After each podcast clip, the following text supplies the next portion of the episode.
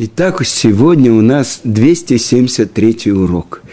И мы продолжаем изучать те ступени, по которым должен подниматься еврейский мудрец, если он хочет приобрести мудрость Торы. И на последних уроках мы говорили про то, что называется Ишувдат.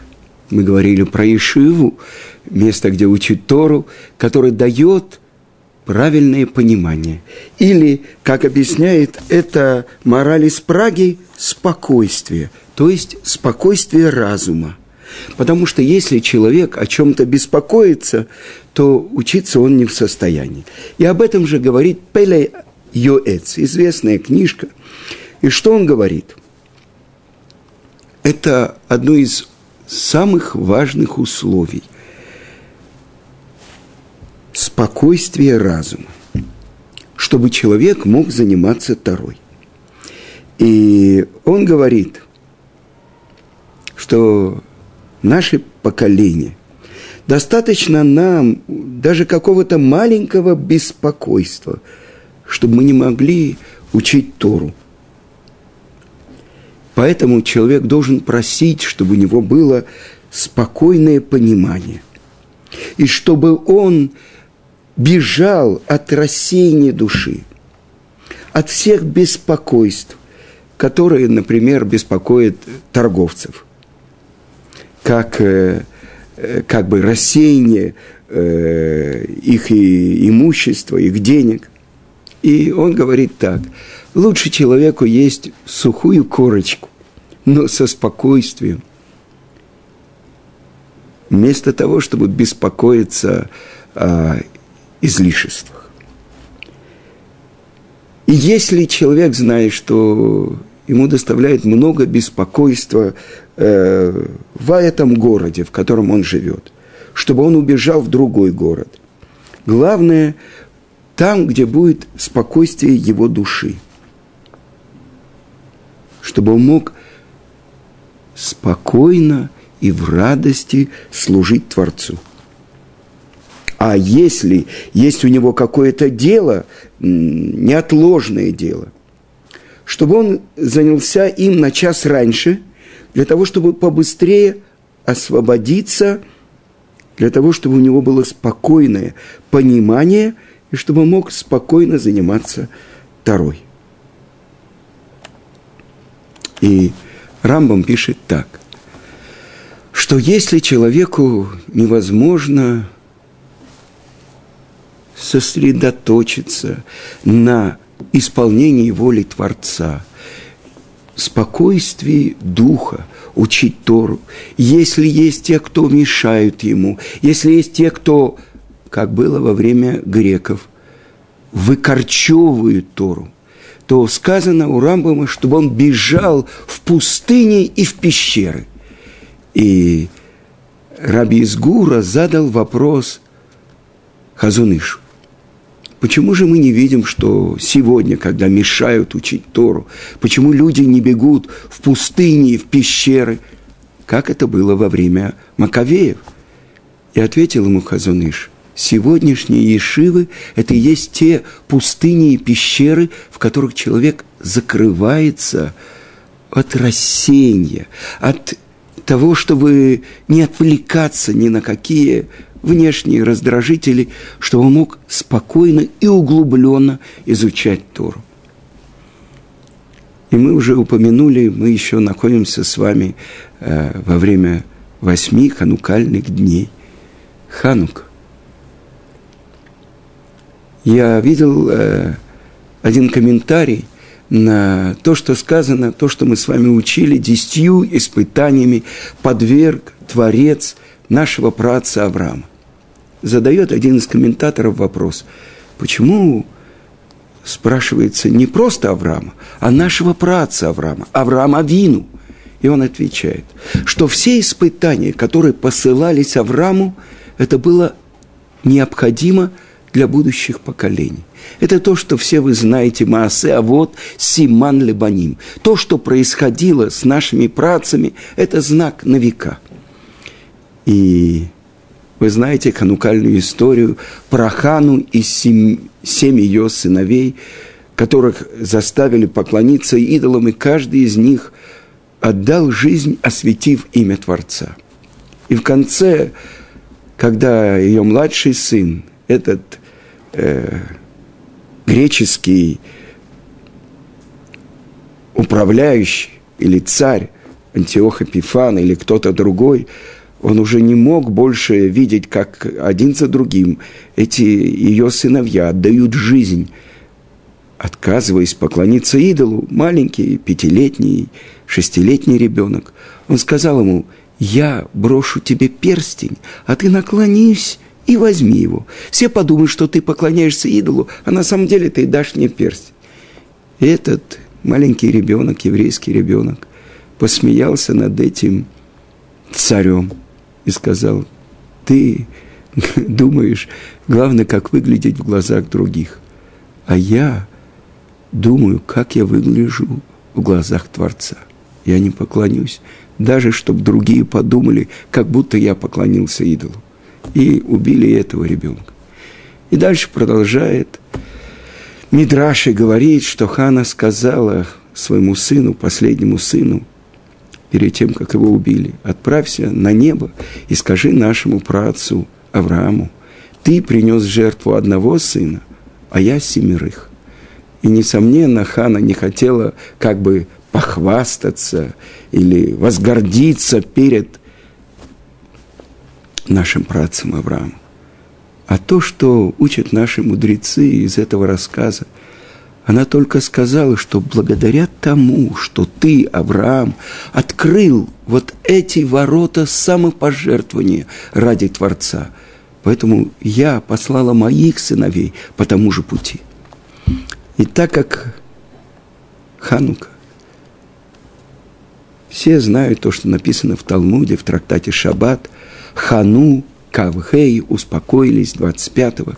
С другой стороны, это Хануката Мизбех, это обновление жертвенника, тот жертвенник, который затумили греки, вознося там, в нашем святом храме, жертвы своим идолам. Его должны были разбить и построить новый жертвенник, и осветить его Хануката Мизбех. С другой стороны, это Хинух, это обучение, это передача новому поколению тех ценностей, хинух, образование, обучение, чтобы они шли по пути отцов. И я не могу не рассказать вам одну историю, которая происходила в немецком лагере. И был там один из еврейских мудрецов, Раби, его звали Раби Барух Шапира. И вот в лагере, в немецком лагере, он достал немного масла. И он достал какой-то сосуд. И вот в одном бараке собрались около 200 человек. И вот он поместил этот маленький сосудик с маслом в ботинок, чтобы не обращали внимания другие. Ну вот, если неожиданно придут немцы, можно погасить. И вот у него в руках маленький огарок свечи. И вот он произносит первое благословение, осветивший нас заповедями своими и повелевший нам зажигать ханукальные свечи. И 200 человек, заключенных евреев, которые собрались в этом бараке, ответили «Аминь». И он произнес следующее благословение: «Благословен ты, Творец, который сотворил чудеса для наших отцов Баямимагэм Базманазе, в те дни, в это время». И все 200 человек ответили «Аминь». И вот наступило время третьего благословения. Шейхиянува, Кейманува, Игияну, Лезманазе. То, что ты дал нам дожить, досуществовать до этого времени. И вдруг Рав остановился и начал кого-то искать. Все начали оглядываться. И беспокойство было у него на лице. А после этого вдруг улыбка осветила его лицо. И он произнес полный голос: «Шейхиян, Вакииман, Ваигиян, Улязман Азе». И 200 человек ответили дружно: «Амин». И он зажег эту маленькую ханукальную свечу с маслом. Надо было видеть лица этих евреев, какой радостью они светились. И поток слез тек, увлажнил их лица. Вечером прошло несколько часов, к этому ребе подошел руководитель бунта Варшавы. А вы знаете, немногие знают, что время перед войной, все говорят, все были праведники, все исполняющие, столько процентов евреев оставило веру. И бунт в Варшаве – это была одна из самых сильных еврейских организаций. Вы знаете, это евреи, которые верят в коммунизм и которые отрицают все эти религиозные обряды, веры и так далее. И вот этот руководитель бунта, не соблюдающий еврей, подошел к Раби Шапира и сказал ему: «Раби, я вас очень уважаю. То, что вы сделали с риском для жизни и зажгли ханукальную свечу, это просто подвиг. Но я хочу задать вам вопрос.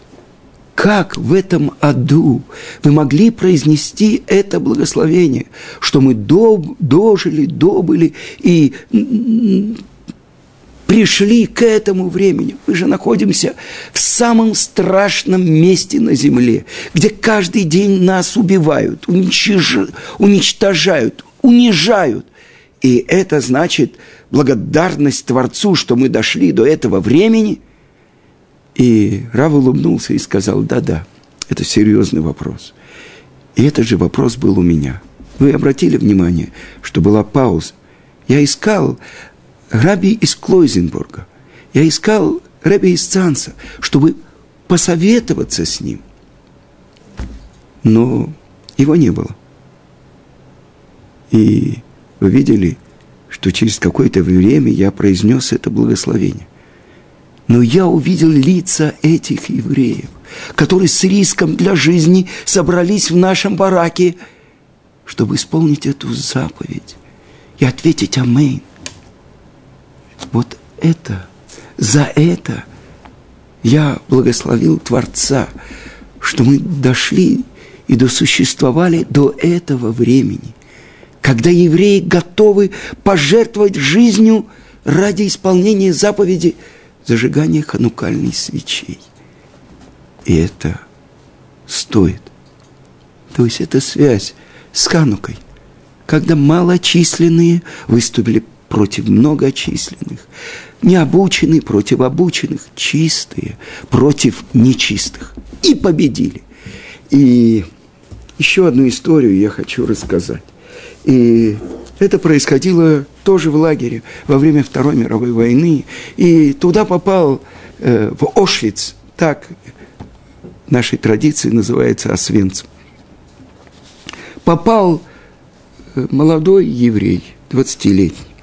И он рассказал, что я уже 4 года провел в этом аду. И это был уже мой 5-й лагерь.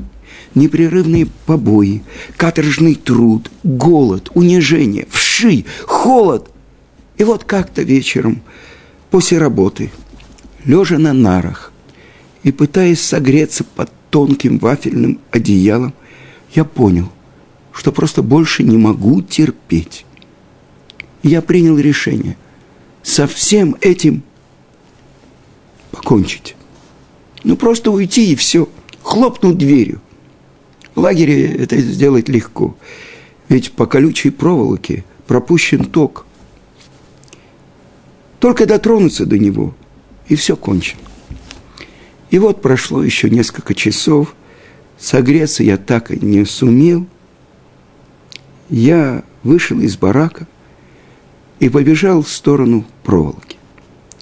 И вдруг на середине пути меня пробил ток. Я остановился задолго до этой спасительной ограды. Это просто не может быть. Наверное, это просто слуховая галлюцинация. Я услышал песню, которую мы пели там, в детстве, в том прошлом мире, до катастрофы, в праздник Ханука. Маоз Цур Ешуати. Ты – могучий источник моего спасения. Как это может быть? Откуда эти звуки? Я как завороженный развернулся и пошел на звук этой песни. Он доносился из барака зондеркоманды. Их работа заключалась в том, что каждый день они выгребали пепел наших тел из печей и хранили его. У них был ненормированный рабочий день. И вот поздно ночью, когда они завершали свою работу, их отпускали спать в бараке. Когда я тихо приоткрыл дверь и вошел в их барак, то увидел там зажженную Ханукию. Это был последний день Хануки, Зод Ханук, 8-й день. И 8 маленьких свечей освещали лица евреев. Это они пели «Маоз Цур Ешуати». Ты – могучий источник моего спасения. И в тот момент я решил, чтобы эти звери не делали со мной, я вынесу все. Я решил остаться. Решил, что не дам их себя победить. Победа. Там, в лагере, на самом дне ада, этот еврей выбрал жизнь, потому что он услышал слова этой песни. «Ты – могучий источник моего спасения». То, что мы поем в Хануку. Сколько веков мы уже поем эту песню. В каждом поколении встают против нас, чтобы окончательно решить еврейский вопрос. Но наши враги, они не знают того, что то, что объясняет первый Раши на Пятикнижии. Бе решит, бишвили решит. Первое слово Торы. Бе решит. Ради начала. Ради Торы. И ради еврейского народа сотворил Творец этот мир. Итак, наш мир, который погружен в тьму, вот этот огонек, память о свете, который осветил лица тех, кто победили самую могучую армию греков. Казалось бы, ну что это такое? Ну, ведь они имели право зажечь и то масло, которое затумили греки. Почему же они приняли на себя, что они хотят зажечь только то масло, которое не затумилось? Чистое оливковое масло. Потому что это связь с нашей Торой. И говорится, что праздник Ханука – это праздник устной Торы. Задают вопрос, а где находится устная Тора? Как часто мы с вами можем услышать то, что говорят, что письменная Тора – это, да, это от Творца, а устная Тора – это придумали еврейские мудрецы. И мы уже говорили с вами, что мы получили и письменную, и устную Тору с горы Синай, от Творца. Но мы получили ключи, которыми толкуется эта Тора. И сказано, что Моше Рабейну получил даже то, что в будущем ученик спросит у своего учителя. Он получил это как в общих правилах. А то, что ученик задает вопрос своему учителю. И мы говорили с вами, что то, что понять то, что происходило там 2200 лет тому назад в храме, очень трудно. Ведь на самом деле по закону Торы, если остается, если все нечисты, то можно и зажигать нечистое масло. Но они постановили для себя зажигать только чистое. Но с другой стороны, вот они открыли этот маленький сосудик с оливковым маслом и дотронулись до него. Они его сделали нечистым, ведь они воевали, они проливали кровь, значит, они стали нечистыми от нечистоты мертвеца. Теперь вопрос, а что за нечистота была у греков? Что это такое? Как они затумили? И это постановление мудрецов, что не евреи, они делают нечистым, как та нечистота, которая называется зав. Что это значит? Мужчина или женщина, у которого есть нечистые стечения. Значит, не евреи получили, постановили о них мудрецы, что это и есть та самая нечистота, и они этим они тумят, но это только от мудрецов. Хорошо, теперь, как же можно было зажечь? Ведь если они нечисты, даже если, объясняют, длинные деревянные палочки, хорошо, зажгли бы длинными деревянными палочками, но сам семисвешник, он тоже нечист. Почему? Потому что у него есть сосуд, который принимает оливковое масло, он нечист. Объясняет Маршо. Хорошо, тогда был сделан семисвешник из дерева, деревянный семисвешник. Но если его делал нечистый, он тоже нечист. Ага, объясняет Маршо, комментатор на Талмуд, что тот, кто его делал, он был чист. Но когда?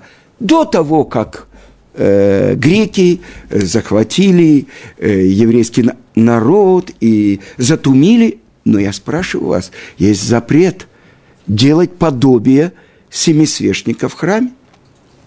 Хорошо. Тогда почему нужно было 8 дней ждать? Объясняет большинство комментаторов. 7 дней нужно было ждать, чтобы очиститься от нечистоты мертвеца. В третий и седьмой день брызгают на них особенной водой, в которой есть пепел красной коровы, а на 8-й день, за один день, они делают чистое масло. Хорошо. Другое объяснение. За 4 дня ходу от храма Иерусалима находилось это чистое масло. 4 дня идти туда, 4 дня возвращаться. Но кто же зажег? И есть попытка, Хатам Софер говорит, «Бехацер!» Зажгли «Бехацер» длинными деревянными палочками. Хорошо. Но есть такой закон, что нечистый не может входить в храм.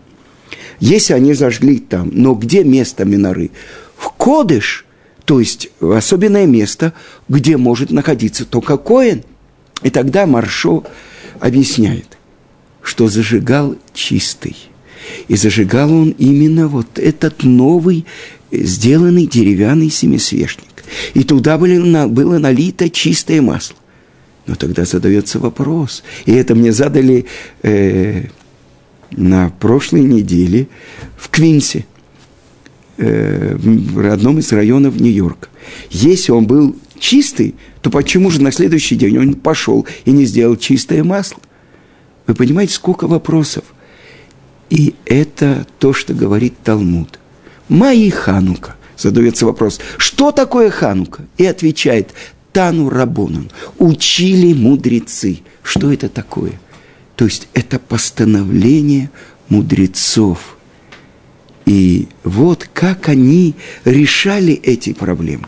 И был зажжен семисвешник именно чистым, и это чистое оливковое масло.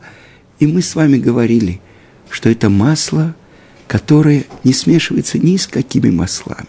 И это символ нашей мудрости.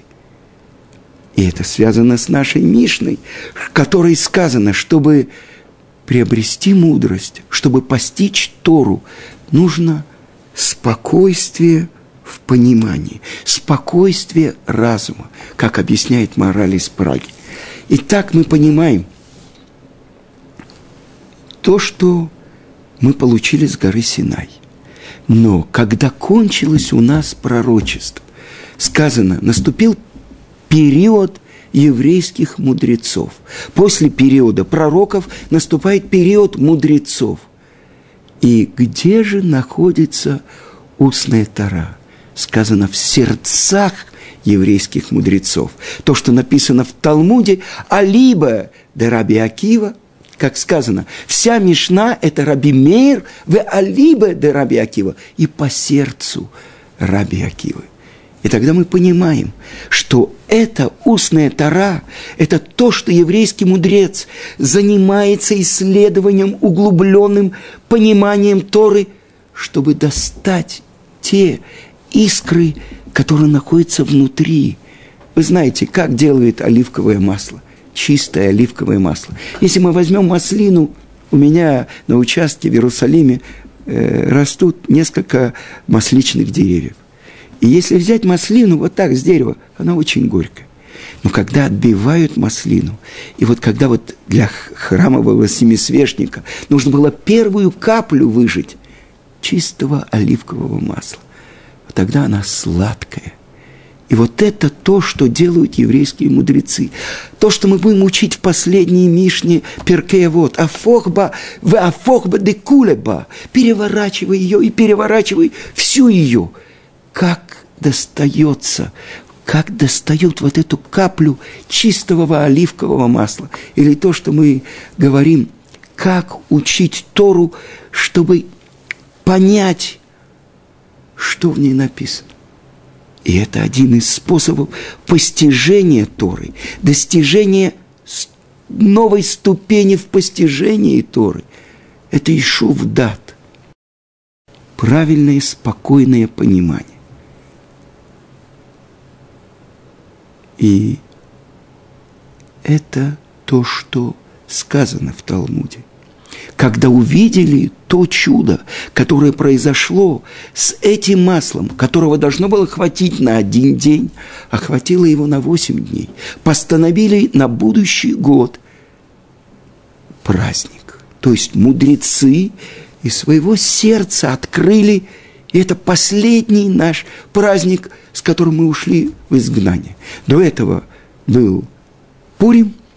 И это последнее, то, что можно было записать, и Мегилат Эстер, то, что постановил пророк Мордехай и пророчица Эстер, то, что было записано, Мегилат Эстер записано, а в Хануку у нас нету ничего письменного, это устная Тора, это передано, и с этим мы ушли в 2000-летнее изгнание, чуть меньше, еще на 200 лет, написано у Рамбама, вернулось царство к народу Израиля. Мы платили дань грекам, но мы изучали Тору, мы исполняли наши заповеди. Они отказались от того, чтобы превратить нас в греков.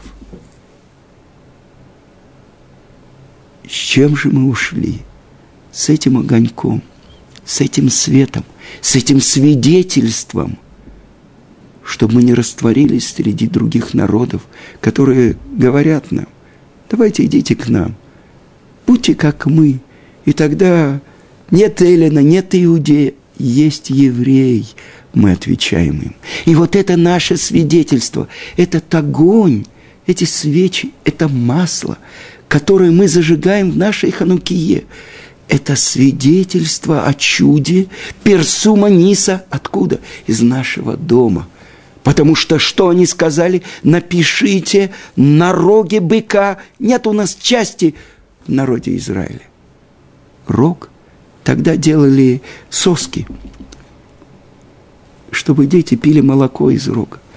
Или по-другому, это шофар. Помните, в Рош а-Шана мы трубим шофар, чтобы напомнить. Это единственная заповедь, которую мы исполняем самим дыханием, чтобы напомнить Творцу о том, что Он, что мы помним, что Он вдохнул в нас душу живую. И вот этим трублением шофар мы напоминаем себе и напоминаем перед Творцом, что мы помним, кто послал эту душу в этот мир. И с этими маленькими свечами, с этим оливковым маслом. Мы ушли в изгнание, чтобы помнить, в какой бы стране мы ни жили, как бы мы хорошо ни устроились, как бы нас не уважали окружающие народы, мы оттуда, мы из Иерусалима, мы еще вернемся в храм, и мы еще увидим, как Коэн Гадоль, первосвященник, будет зажигать менору в храме. И сказано, это то, что многие не знают, что один из комментаторов пишет, что на следующий год постановили, и в храме, кроме меноры, зажигали ханукию тоже. И это наш обычай, то, что мы зажигаем ханукию у южной стороны в синагогах. И это не освобождает нас от зажигания ханукии в нашем доме. И это знак, и этот свет мы несем больше 2000 лет нашего изгнания. Чтобы поскорее наши глаза увидели, как спускается с неба третий храм, как приходит наш царь Машех, который соберет нас со всех концов земли, поскорее в наши дни. Аминь.